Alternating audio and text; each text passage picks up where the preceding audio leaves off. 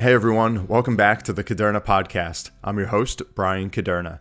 In today's episode, I'll be speaking with Monica Parker, the founder of Hatch Analytics. Monica uses human analytics to teach clients, including Fortune 500 companies like Google, LinkedIn, Prudential, and many more, about how they think, change, and create culture. She's the best selling author of The Power of Wonder subtitle The Extraordinary Emotion That Will Change the Way You Live, Learn, and Lead. Prior to founding Hatch, Monica has held various positions, including opera singer, museum exhibition designer, and homicide investigator defending death row inmates for Florida's Department of Justice. It was this last job that sparked her fascination with the little known human emotion of wonder. So, whether you're in the rat race or you're out of the rat race, Either way, today's episode, we're going to show you how to find that optimal state, that mindset that can get you the best life possible. Without further ado, here's Monica Parker. Is going to require work and time and sweat and toil. If money wasn't an issue, what would I be doing? Don't worry about it. You'll figure it out. Change is the only constant. The Kuderna Podcast. Hey, Monica, welcome to the show. Hi, Bryan. Thank you so much for having me. Yeah, I'm excited. You know, I go through your bio and it's it's not something I hear about every day. And uh, needless to say, it looks like you covered like a very eclectic mix of career paths. Yes, I have taken a dog-legged journey to where I am now. It was certainly not a, a linear path. it doesn't seem that way. What did you start as? If we kind of go back to the genesis, you know, when you were um, maybe in school or getting out of school, like where did you see your life going? Well, to be fair, even in school, I couldn't pick just one thing. And I ended up getting a double major and a double minor. And my parents were like, all right, you, you, it's time to leave now. Um, so they sort of kicked me out after an extra semester in university because uh, it was it was time. So uh, I ended up my first uh, proper job out of uh, college was as a designer and a designer and an environmental designer. So things like what might be defined by Disney as an Imagineer. So building environments like maybe an inner ear that someone would walk through. And this was for conventions and things. And so I really started in the physical design space. And then doing that, I had, I guess, a bit of crisis of conscience. And I felt like, well, I need to do something that matters. And so I went from that work into um, museum work and then from museum work into death penalty work, which sounds like uh, how, what's what's that what's that look like? Um, But I, I thought I wanted to go to law school, and of course, in America, law school usually costs about 100k. Um, mm-hmm. And a friend of mine said, "Look, if you want to go to law school and help get people off death row, maybe you should really understand what it's all about." So I applied for the position and um, and passed the tests that they had me do, and and then I became a homicide investigator. Wow, I feel like that's where the big divide was. It sounds like you were a creative, some might say, starting out, and then you take this big jump into uh to working on death row. And what was that like? I mean, I remember even in, in, high school, they took us on a tour of like the uh, the county jail, and you got to meet some of the inmates, hear their stories. You know, how did they end up there? Um, everyone kind of had a unique story, but there were common threads. What were some of your findings when you first walked in there? I mean, was it shock and awe, or you know, were these people? Was everybody different? Like, what was maybe kind of that first impression? It was definitely shock and awe. I will tell you that I was I feel now being 50, very young. Um, I was uh, about 28 at the time. Um, I was, you know, no other way to put it. I was a privileged white girl whose father was a brain surgeon who went to private school. And now my, I'm tasked with going into communities I had never been exposed to, going into uh, the prison system. And it really blew my mind. It was around the same time that I read the book Nickel and Dime by, by, by Barbara Ehrenreich. And it, that was a period of time that just shifted my entire perspective. I had always grown up believing in meritocracy, not believing that there were structural hindrances to anybody's success. and I realized that I was wrong. Um, and doing that work in in the in that field was was just pivotal to my whole life experience. And what i found and that's really when i started to discover wonder but i don't think i had the language for it. But what i did realize is that people who were in prison and certainly on death row, which is basically, you know, a, a supermax um, environment where you're you're completely isolated that these people are in essence entombed and it's a living death. So even though maybe they haven't yet been executed they are they have a complete devoid a life devoid of any kind of wonder any kind of you know positive stimulus. And i think that that was what started to hit me is how can some of these people who i believed were innocent still manage to be buoyant? And that's what got me into wonder it's it's so interesting and it is fascinating when you kind of look at like this subset that's such a small obviously segment of the population. And we did one not to to digress maybe too much on this but i remember doing a um a program. It was called lead new jersey that was throughout our state. It was a bunch of kind of leaders in the the business and the nonprofit space and the government sector come together. We did a tour of a, a state prison and we actually got to meet a couple of the folks that were on death row and then afterwards we had a debate about kind of our our legal system at least in new jersey where i'm from. And you had like a, a half of our our class that walked away and they were feeling kind of like you know sorrow for the inmates. And they said you know what they might be innocent. And and then you had the other half like guys these they were convicted of murdering three kids you know. And it became this very emotional tense debate that we had of you know were we being manipulated and feeling sorry for these guys or were they just animals that had literally gone out and killed innocent people i mean what was some of your takeaway there did you ever feel some sort of like maybe manipulation or anything from the people you talked to I, I think that's giving some of these guys far too much credit. I mean, a lot of these people are ex drug addicts. They're they are mentally disabled. Um, so the idea of manipulation, I think, is very rare. There are certainly some of them um, that mm. I wouldn't have wanted to be my next door neighbor, but at the end of the day, um, they are human. They are not animals. As much as we want to assign them that, because then it be, is easier for us to deprive them of their life. But the reality is, is that even the families of the those slain frequently don't want this as the as the result. And those that are interviewed after the fact say that that they didn't feel any they expected to feel some sort of closure and they realized that they didn't that that's not what closes it. It has to be something that comes internally. But i go back to alexis de tocqueville who came from france and looked at our uh, prison systems and the early 1800s and what he said is that we created we're creating punitentiaries not penitentiaries. Penitentiaries uh, implies that we want penitence at the end of it. Punitentiaries means that they're built purely for punishment. And i mm-hmm. believe that we can tell the quality of a culture of a nation based on how we treat the quote unquote lowest of that that uh, population. And certainly mm-hmm. people on death row would be defined as the lowest. And I believe that it says something how we treat those people. And if we treat them as human, then they should have access to things like sunlight and they should have access to other human beings. And if we think that they're animals, then that is where you and I would have to depart because I yeah. know that they are very much human. I met their parents, I met their siblings, I, in some cases, they're children and they are human. They're human that mm-hmm. did sometimes terrible things. And if you believe in evil, maybe they're even humans that are evil. But at the end of the day, I don't believe that that means that the state has the right to deprive them of their life because there were innocent people there as well. And we were able yeah. to prove that. So I think as I long as there's that potential. Yeah, I think that's the saddest thing of all is is that thought of, you know, what if somebody is behind bars and they are completely innocent you know, and whether that's a tiny fraction or a large percentage, hopefully it's it's not and the legal system does its job right. But I mean, that's that's almost the saddest thing you could think of is being uh, you know, uh, improperly accused and locked up. And but, even so if did, they aren't, uh, just to, to add, and I'm quite passionate about this. If you look at the statistics, um, executions go up in election years. Um, if a black person kills a white person, they are not just exponentially, but logarithmically more likely to be executed. And so there are whole political um, underpinnings to execution. So it's not just about guilt or innocence. I think until we can remove politics from our legal system, um, then yeah. there will always be issues. But anyway, now I've digressed.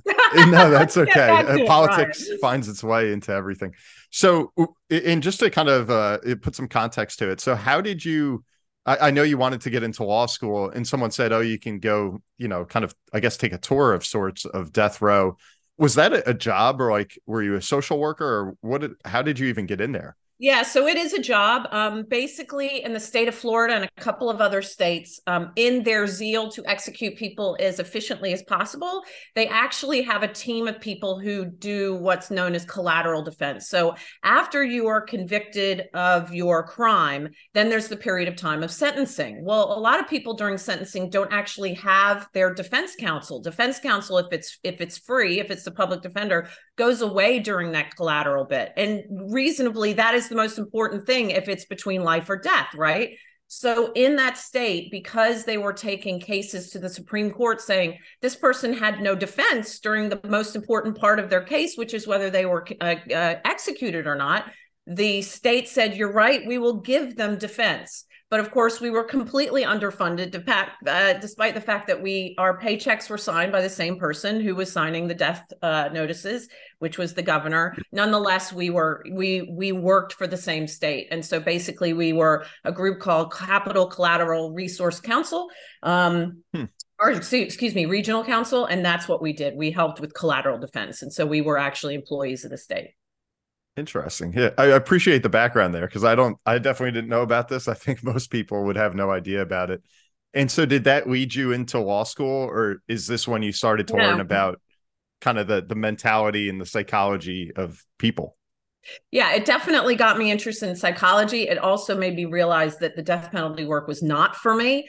Um, I mm-hmm. gave my boss a commitment of two years. He said people are usually two years or they're lifers. And I learned within a first year that this was not for me. Um, I worked very hard, but I think uh, the light that brought me into the work was being extinguished by the just the terrible nature of the world. And so right around that same time was when 9/11 happened and so I had my own sort of existential crisis and at that point I moved from Florida to Cape Cod.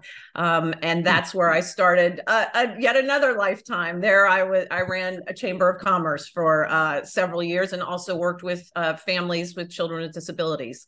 So I I think it it informed how I wanted to help people. And it informed that my future employment would be generally helping people through existential change. So, really big Got change it. and, and supporting them in that. That's pretty cool. So, I mean, obviously, a very diverse background. And then that leads up to, you know, Hatch Analytics. And, you know, to, to kind of now fast forward a little bit, what are human analytics? Like we'll start there. What does that mean when you use that to try and help a company or you know management so the way that we approach it is all of our hatchlings, and that's what we call people who work for Hatch, are uh, master's level social scientists or above. So we're really using social science, psychology, anthropology, sociology, and using data collected through that lens in order to support organizations. So that's what we mean when we talk about human analytics. So it's it's data that is collected through a social science lens, but in a very um, as scientifically possible, as scientific as we can in a an applied manner. So basically doing almost uh, applied research in the corporate sphere. Okay. And what are some of your findings? Like here we are in 2023 you know we're just coming off of a, a pandemic that no one has probably ever lived through anything like it before. And yep. now it's you know we're doing a zoom call right now. You're in london. I'm in america in new jersey it, we're living in this remote world. What are some of your big takeaways that you're seeing in you know the corporate world? So the first big takeaway is something I've been talking about for a decade, which is know your business will not fall down if people work remotely. I remember I had one um, uh, CEO, this was about six or seven years ago, who said to me, the human race will end if we don't come into the office because most people meet their mate at work.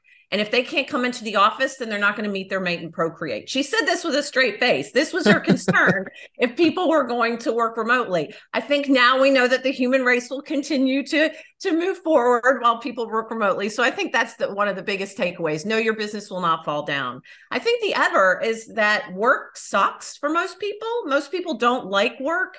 And we're seeing that because of COVID, they are now questioning the meaning in their life. They recognize what really matters when you have, again, this is why I focus on existential change. When you have this existential crisis, this thing that could take your life or the life of your your loved ones, you question what matters in life. And I think a lot of people are saying, I'm not finding meaning in work and I want to. And this is why we're seeing this idea of the great resignation. No, these mm-hmm. people are leaving and then going into completely different fields because I, I, believe that most of us were brought up to think you get a job, you work hard, you do well, you buy a house. And now people are saying, wait a minute, is that really what I want? Isn't there more? And so I think people are seeking more and being able yeah. to help people find meaning, help find engagement and autonomy is really important. And that's we've been saying that for for a year you know years for a decade at least but we yeah. see it now manifesting. And to that point i mean would you say that that's a, a good thing or a bad thing? Because i think it's good to say you know you don't you don't need to be a slave to your work you know go uncover your passion and find what thrills you and chase that but then I guess on the flip side, if you have everybody kind of do that at once, and then you look at the economy and it's like, well, well guys, you still got to show up and put the work in. Like, where where is that balance between um, just kind of like a utopia and then maybe a, a reality, and how you kind of have find a happy medium? Well, I don't that it's utopia if someone has work that they find meaning in. I mean, some people want to be the best freaking barista they can be, and that's what they want to do. So I think that there are plenty of people who can follow their passions and it's still work. It's not just they're sitting there, you know, even if they're making floral arrangements, they can still make that work. But the other mm. side of it is some people maybe don't want to find meaning in work. They see work as just a mechanism, but that's fine. The problem is is when businesses and when leaders of businesses want it both ways. They want to say I'm going to treat you transactionally, but I want you to treat me like I'm a human. And the reality is some people just want transactional work, but that means that when they do their work, they're done and they want to clock in and clock out and there mm. becomes this frustration of oh it's quiet quitting. No they just have decided you're treating them transactionally they will return the favor. So you can't have it both ways. Either you help people find their passion support that and give them the autonomy and you know the resources to do that or they are a human widget you treat them transactionally and they will do the same in return. Got it and to that point uh, there's so many different ways we could take this conversation which I, I, like but if we have you know the great resignation happening um someone they they have this awakening from covid where now they kind of have a bit of that idea of you know i've got to i don't want to say live every day like it's my last but i, I really want to do what excites me. Mm. and then they find themselves a year or two out you know they're no longer working for that company. Maybe now they're running into financial troubles and they're kind of feeling like you know this isn't fair i'm trying to do what i want but now i'm i'm stuck i'm in a pickle i th- feel like that's where kind of like reality hits and it's like where do you have i guess maybe that blend of passion projects slash hobbies and then paying the bills and work and if you can I mean, make it all at, work, that's awesome. But look at sarah Blakely and Spanx. She worked two jobs for two and a half years before she started Spanx. So I'm not suggesting that people just drop out of you know society. I always mm-hmm. say if you want to start a business, you have to have at least a year of running capital. When I started Hatch, that's what we did. You know, this was not, we ran this side by side with our day jobs because that was what we knew we needed to do. So there's just good business planning. And some people maybe aren't built to run businesses. I mean, I have a business partner who does all the finance because if I had to do that, I would have tons of work, but the, they'd turn the lights off because I'd go, "Oh, I forgot to invoice people," you know. So I yeah, think there yeah. there are practical elements. It's not utopia. It's still it's still work.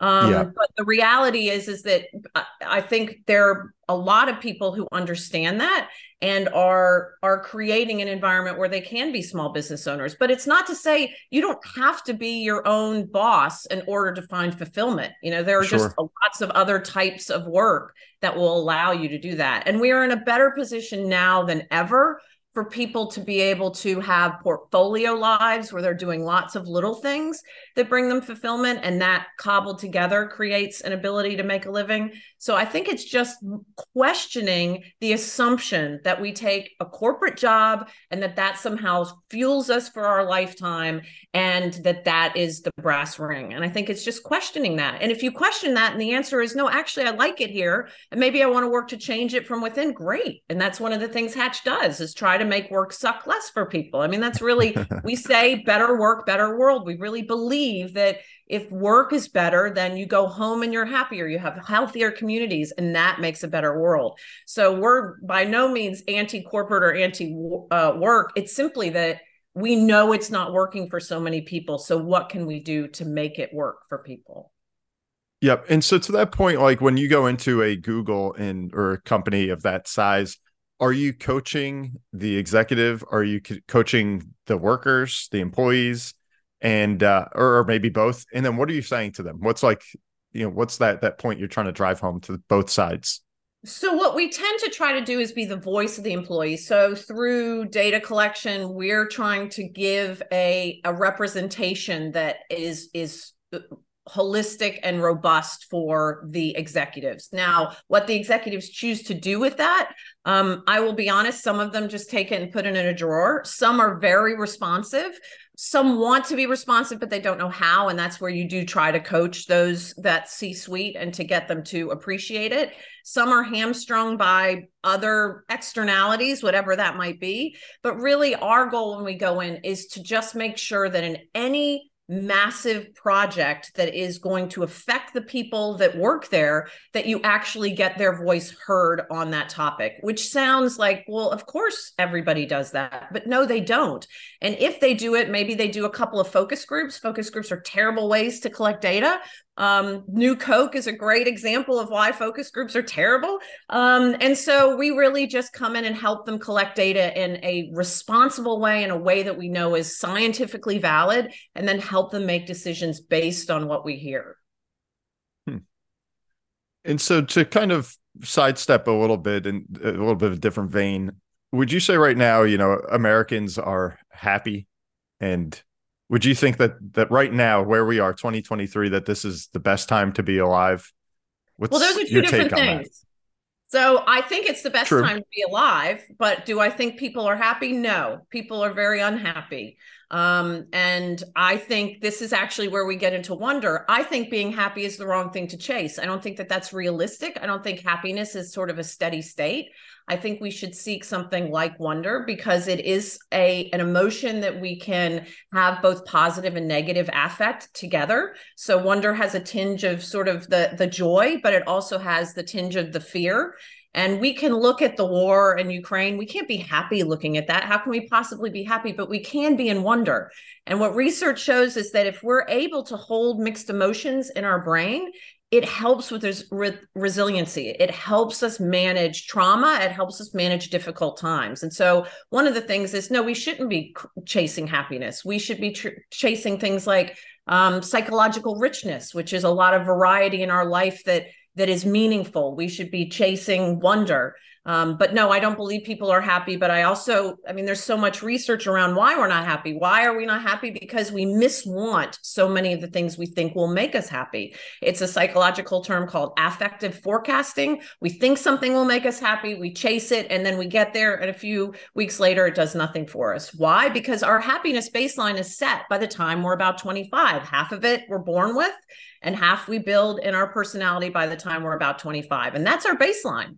And we can buy all the Louboutins and you know the nice whiskey or whatever it is but we will always come back to that hedonic baseline and that's what's known as the hedonic treadmill. So that's the kind of consumerist nature of america that we're always driving to get more more more. Um, the additional part is that even eudaimonic happiness, which is sort of this well-being element, still is not does not offer the quantum of benefits of something like psychological richness or wonder. Hmm. So, like going back to our forefathers that said, you know, in in you know, we have a pursuit of happiness. You know, that was one of the, the tenets of Americana.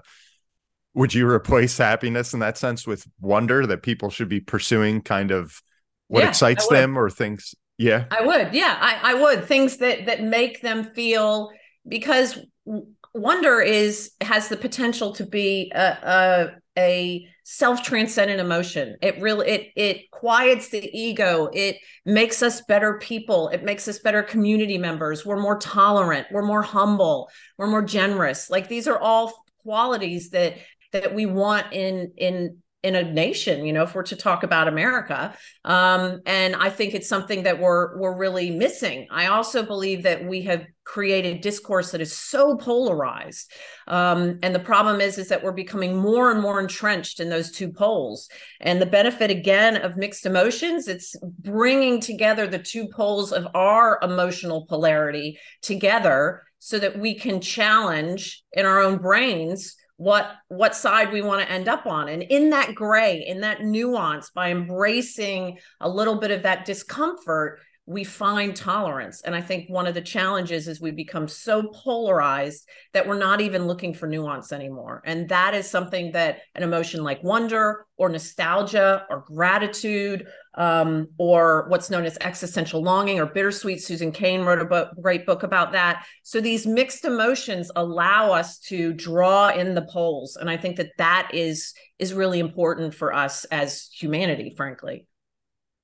So, how do you get somebody kind of thinking about this? Like, let's say you go into one of these companies, you're brought in as a consultant, you meet with some of the staff, good company, but they're feeling unfulfilled Mm-hmm. And so you tell them, you know, you want to have a pursuit of wonder.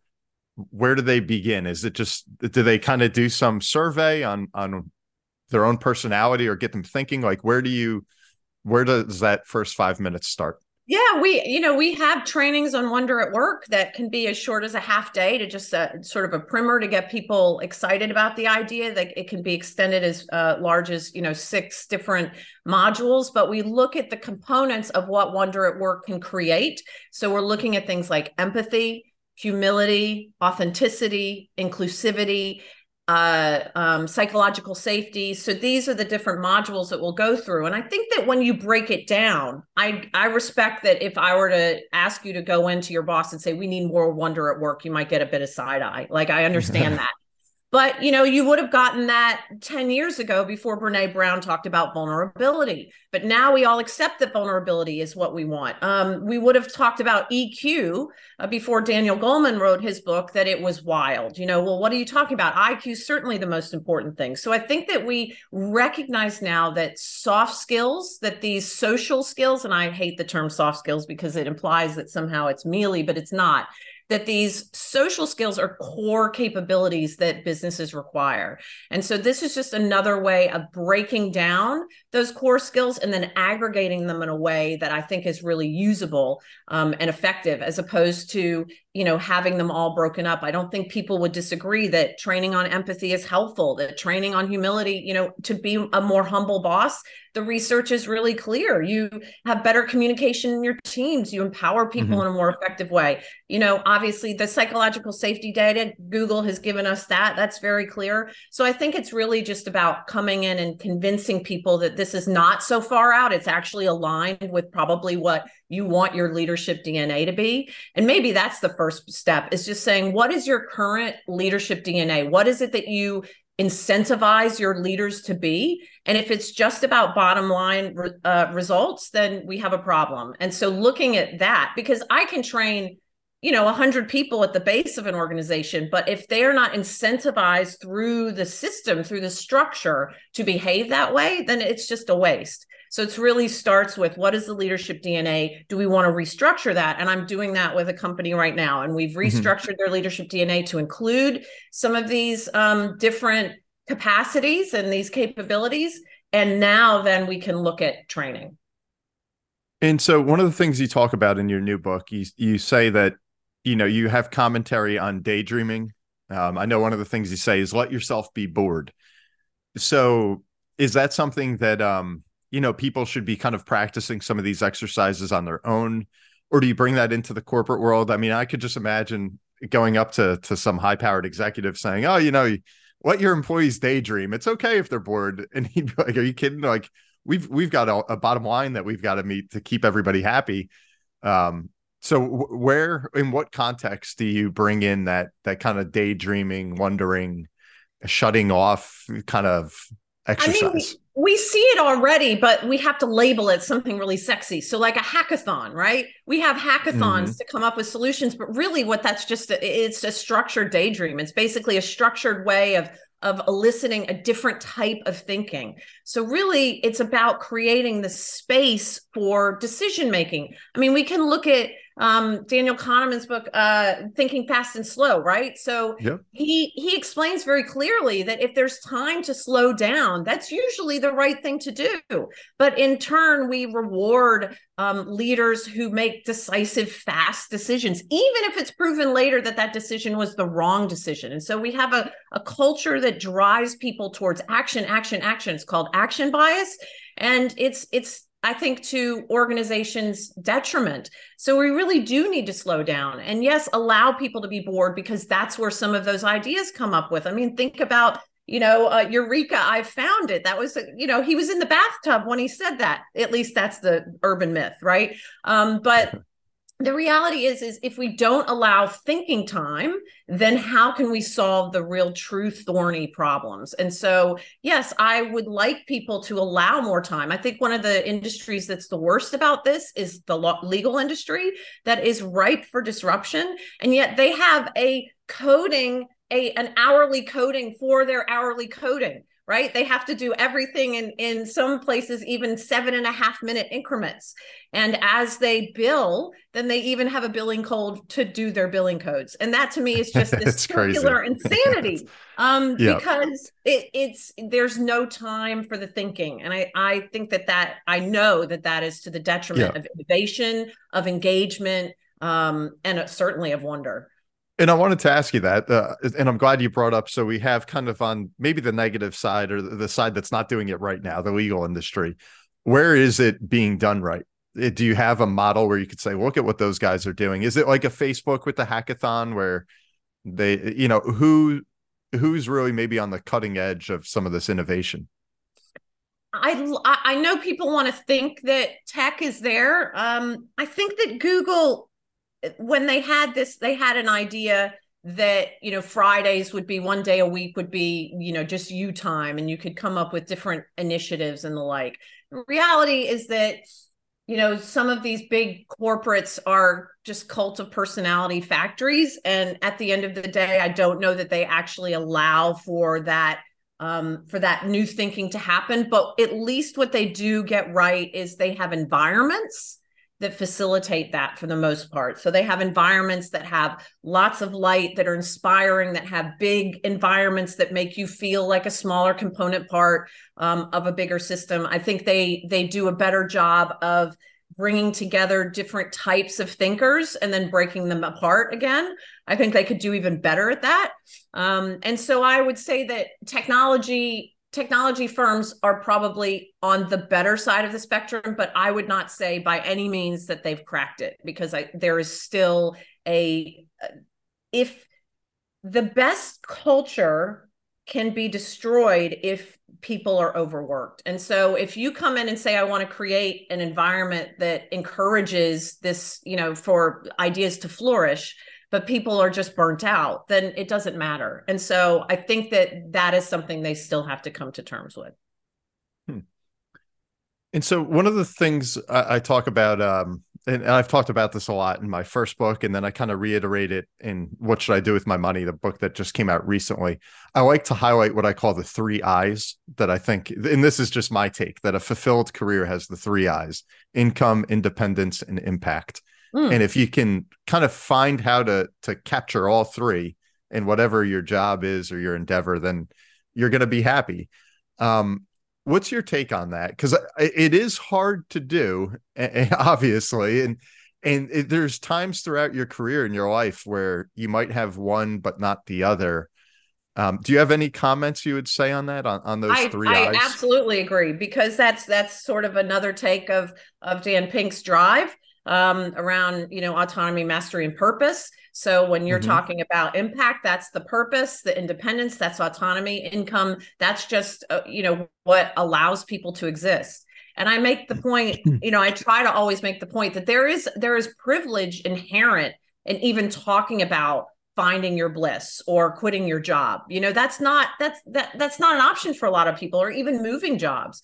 And so i recognize that in that that there is a there's a realism factor. But absolutely i i have been preaching that meaning and autonomy are critical. And even if you have a highly meaningful job if you don't have the autonomy to do what you know you're capable of then that becomes a sticking point and that becomes stressful. So i think that those three make a lot of sense. And i would throw in uh, the which perhaps is sort of a mixture of the impact. I guess you can't have the impact if you're not good at it, but doing something that you're really good at. So you can achieve absorption, you can achieve flow such in such a way that that feeds you and that can almost become self-transcendent as well.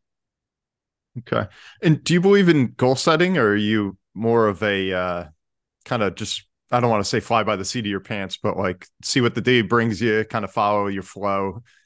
What do you think about that? I I'm ter- I it's physician heal thyself. I'm terrible at doing all the things that I tell other people to do, but I will tell you that I know the data supports goal setting. And there's a lot of talk about manifesting things and the secret. At the end of the day that is just a priming in action. There's a reason that when people set goals and they write them down and they rehearse them then they're more likely to achieve them because your brain sets more cognitive energy towards achieving that. I mean, that's what it comes down to. And so, if we set a goal and we're very clear about it, we write it down, we read it frequently, you're just basically priming yourself every day. And there's great research, you know, wonder research about this. Uh, they, the researchers took two groups of people, asked them to take a walk. One of them was just take a walk in nature for 20 minutes. The other was take a walk in nature for 20 minutes, but they were primed with a one sentence prime which said you will find things to feel wonder about on that trip on that on that walk. The people who took the regular walk came back and reported some benefits, but they had gotten caught ruminating about other things. The people who took the Wonder Walk came back, had bigger smiles in their selfies, had better stress reduction for the following week. And that's just a simple one line prime. So our brains are like little, you know, bloodhounds go fetch. So if you tell it, this is something we want to achieve, then it will look to achieve that. So I do believe in goal setting. And I know that, at least from the science, it does make a difference. Yeah, and I would agree. I'm I'm a very goal oriented person. I think that's key. And maybe to kind of tie all of this together, uh, uh, because a lot of this kind of pursuing what you're passionate about and chasing this wonder, like it, I think some people are gonna listeners are gonna say, well, that all sounds good and well, but we keep kind of like coming back to the real world of sorts and what I say to that point, like I love my job. I love where I'm at. You know, I have a big financial advising practice. Now I get to write books, do this podcast and such. But the first three to five years of trying to build my business, it just absolutely sucked. There's there's a, almost no way around it. There were some fun points, the folks I got to work with, clients I met and stuff. But by and large, a lot of it, the studying, the the very long hours, the rejection. But why did you do like, it? But because why did I you had, stick with it? Because there was th- this vision, and it, it is almost a leap of faith of someday I can get to what I was told about when I interviewed back in college that this can be a career unlike any other. And, and I just clung whole, to that. And that's the thing. That's why I say it's not about happiness. You weren't happy all the time during that because it it did suck. It was really really hard. But you can be in wonder at what you hope to achieve. What you were discussing is this epistemic curiosity, so this real true deep curiosity of learning in order to fulfill yourself or your future desires. You had that goal at the end. And so this is where I want to encourage people that it's not about happiness. It's about that level of personal fulfillment that you get mm-hmm. when you have those goals, when you can achieve them, when you do them with other people, when you are learning for the sake of learning. But I'm sorry I interrupted you. No, no, that was uh, that kind of I think it was in agreement with uh, and kind of underscored some of my mindset at that time because a lot of people were telling me like what are you doing just go get a job go get a 9 to 5 job you won't have to stress about this bill and that and the other and I was like, no, you don't get it. Like there's there's something here that I'm I'm gonna get towards. And then when it came to fruition, it's like how quickly everybody forgets like that life was really, really tough there for much of your 20s. Um, they're just like, oh man, you got a you got a great job, you got it made. What do you worry about? And it's like this didn't just happen, you know. Mm. And so when like I don't know if you deal with, you know, college students at all, interns, young professionals. Um, I think a lot of them are confused and I think there's a lot of mixed messages, especially in academia that you can get where it's like you it's you're taking in so much stuff that you are wondering about that's so exciting and, and then you're Hmm. ready to go make your mark on the world and then you step out of college and you're the grunt and, and you're in the mailroom or whatever. How do you maybe kind of help them through that period or help them find like what their path should be? Because I, I personally i know so many people that not only struggle in college but through their 20s and beyond just saying like i don't really know what i should do So I am living this because my niece, who is uh, just one of my favorite people, is graduating this May from Emory, and she is going Nice. through this process right now. And I am talking to her about it, and she sees some of her friends who are so clear on what they're going to do. And I said, none of that means anything. You know, your life does not is not linear. This first job that you take is that's all it is. It's a first job. It's not a stake in the ground that says this is who I'm going to be forever. It is an opportunity to learn about yourself. And that's one of the things that I, you know, coming back to wonder, I talk about this idea you said that you can see there is more. There's something beyond yourself that you wanted to create. And I believe that sometimes we are too focused on what we can see in our own sphere, and we're not focused on the more and having faith that there is more. And so, what I tell kids who are graduating is take a job that treats you fairly, that pays you fairly, and then just learn what you like and what you don't like about it. And then just keep building that picture of what the ideal is. You're only 22, you still have three years before your brain is even set.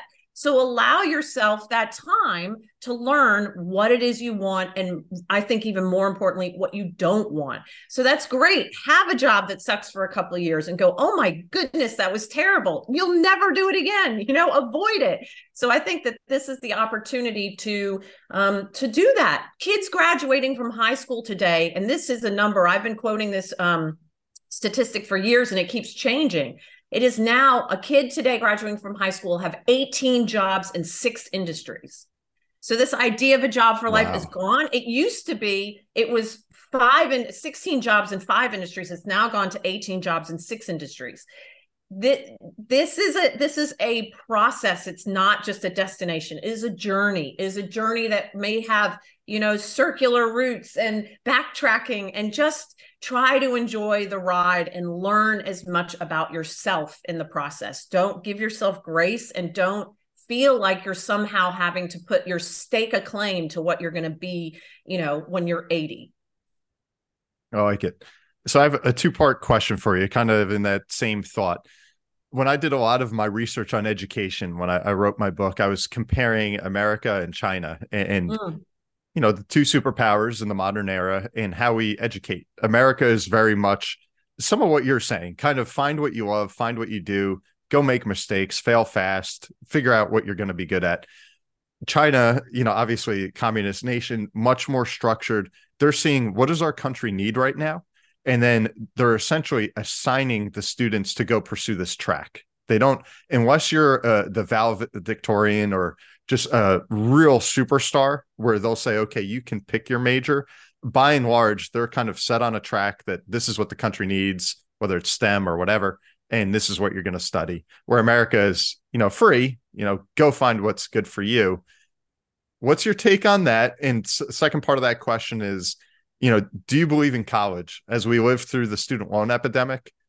What role does college play? So I know that's a lot, but if you Okay, can kind no, of so. I'll start by saying that my nieces are uh, interracial. They are Chinese and American. So um, uh, my sister-in-law was born and raised in China and moved here 30 years ago um, with my brother, and so I I do understand. I think that system intimately. I think it's really difficult for us to compare because the reality is is we're dealing with two entirely different cultures, not just of of schooling, but of just the way that they view the world. And I think if we think of not just genetics, but epigenetics, the kind of stuff that gets handed down generationally, you're talking about two entire, yes, they're humans, we're humans, but we are two entirely different mindsets of human beings. And so what might work for within the Chinese school system doesn't necessarily work here. You see the idea of the tiger mom and people bristle against that. What I will say is my belief that wonder has been removed from schooling and i believe that that is um, eh, that's been removed from the us and i can't speak intimately about china but to a large degree i believe there as well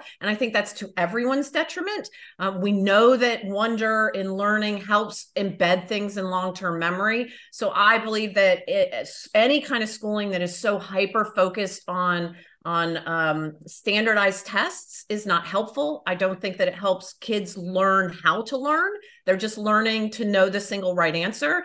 And what you end up with when you teach kids the single right answer, whether it's in China or in the US, they come out and they decide there's always one answer to every question. So again, there's no nuance, there's no gray. That's where we get these polarized ideas again. Um, so I would say that that China, perhaps what they're doing works for them, but you can't compare the two um, mm-hmm. without recognizing that the cultures are entirely different, um, almost from a genetic and epigenetic point of view. Now, if we talk about college, I believe that um, that college probably can't. What college taught me more than anything was how to be a grown up, but with uh you know the little uh the the bouncers the the the protective the protective layer on either side you know the bumpers. Um i think that you can find that in other ways. What i would be concerned about people missing out on college is if they are not in an environment where they have that degree of socialization because we know that in our late teens early 20s is when we make friends that we frequently have for a lifetime. Once we start to move, it becomes much harder for us to make friends. It's all about proximity. So I think that college can go by the wayside, but we want to make sure we're creating communities where these young people can come together so that they're able to develop those lifetime friendships that happen. And we see that in like people who are in the army, um, we see it in some, you know, cultures where kids go to kibbutz and then come back. So it needs to be some kind of environment where they're really thrown together and there's a sense of community created. And maybe some of these big tech companies do it. You know, maybe if you're the first, you know, if you're a cohort in say Google, you create that relationship. But um, I don't believe that college is the answer, and I think we should be going back to looking at things like internships and um, and more practical application of skills. But I don't want kids to miss out on the the socialization that occurs in those environments. Yeah, I think we are kind of like minded on that. That uh, you know that, and the reason that I say that, I mean, I think right now i think there's a bit of a correction going on with college and you're seeing it everybody's starting to question the diploma the bill and everything and that I get interviewed a lot on like the the loan forgiveness and the different economic consequences of it all. And that was kind of my stake. And uh, sometimes I say, you know, I'm I'm against the loan forgiveness. And you know, a lot of young people are like, "Well, what are you talking about? Why can't we get our loans forgiven?" But I feel like that that can, in a way, perpetuate, you know, the existing structure. Where if we don't have that, that's going to just encourage people more to question: Is it valuable? Should I take on that big debt? Or whatever, you know, is it going to give me the reward that I'm hoping for? The problem is until the structures that hire people say it doesn't matter anymore, then it has to matter. And that's the unfortunate thing. So I uh, Hatch also does a lot of work in ED&I and one of the things that we're yep. trying to get them to do is say college degree is not the entrance exam. Oh, drives me nuts. Or yeah, and so I think yep. places are starting to do that. I'm working with a large recruiting firm that's trying to then recruit people that they place into organizations and say, look, this person doesn't have a college degree, and they're now your star employee to get those big corporates to change. So I think until we can change that, while we might have this opinion, if people still want to go into these these fields where that is the entrance basically the the, the ticket to entry um, then then we're doing them a disservice to say oh go and try something else. But it is my my belief and desire that that should change. Yeah i agree 100% nothing drives me crazier than again seeing you know four year degree required and it's like why? That, that doesn't necessarily apply to that space. Um So we'll There's we'll see how that unfolds. Yeah, there's a great piece of work um, around um, what's known as skills clustering. They started in Australia, and this idea that you teach rather than teaching to particular a a particular degree, you teach to a skills cluster. So you might teach to say communication cluster. And what they found is rather than having people take a specific degree, and I understand like accounting, you have to be certified, and so that's a degree or legal. But you say you t- take communication, it allows you to apply for so many other jobs. So if you were to say, you know, get qualifications in a communication cluster, you could do everything from working in marketing, advertising, a teacher, um, you know, podcaster, anything that involves communication. There's a technologist. There's different skills clusters and i think it's a very interesting way of looking i can send you that and maybe you can share with your listeners Sure. but i think it's really a fascinating different way of approaching rather than just this very narrow idea of what a degree means Yeah. Yeah, it's um it's definitely something that needs to be continued to be debated and uh hopefully everything kind of finds that homeostasis there. So in closing, I, I always like to do a bit of a lightning round with my guests. I know our listeners love it where we get to know a little bit more about you. Uh, so if I can just fire some questions at you, first thing that comes to mind, and we'll Go have a little it. fun with it. So what is your favorite book? my favorite book is we'll say things fall apart by chinua achebe i already mentioned i, I mentioned nickel and dimed so uh, i'll go with things fall apart by chinua achebe Got it. And a favorite movie? Favorite movie? Uh, I won't go erudite for this one. I'm going to go for Top Gun, the first one, because goodness, I I watched that VHS tape till it wore out when I was a teenager. and do you have a quote that you live by? um, I do. Uh, it's uh, what uh, we, where the name for Hatch came from. It says you cannot go on uh, indefinitely being an ordinary decent egg. We must be hatched or go bad, and that's C.S. Lewis. So I think that's a clarion call for change. Very cool. And do you have a morning routine? And if so, what is it? What's that first thing you do? Oh, my morning routine. I don't like mornings. I'm a vampire. And so my morning routine is that my husband very gingerly offers me my cup of tea um, in the morning. And then I will slowly start to uh, check my emails. But unfortunately, I'm not a morning person at all. And I wish I told you that I worked out and I meditated and all these things. No, I don't do any of the things that are good for people. Fair enough. And uh, you've traveled a lot, had a very eclectic career. Do you have a favorite vacation or destination? I think the place that resonates most with me, that is my happy place, is a place that I'm lucky to have a home in, and that is the south of France. I love that area of the Mediterranean. I find the people and the cuisine and all of it is just suits me perfectly. It's the style of life that I love. That's awesome. And last but not least, did you have a hero growing up? And if so, who was it? Did I have a hero growing up? I mean, it sounds cheesy, but probably at the time when I was a kid, it would have been my mom. That's great. That's awesome. All right. Well, thank you so much for coming on the show, Monica. I know we covered a lot of ground here, but uh, so many takeaways, and I think a lot of them practical that that our listeners can take advantage of. Thank you for your time. I, I really enjoyed it, Bryan. Thank you so much. It was a great conversation. Yeah, my pleasure. Well, everyone, thank you again for tuning in to the Kuderna podcast. I'm your host, Bryan Kuderna. Please make sure to leave a review wherever it is that you're listening or watching, and we will see you next time.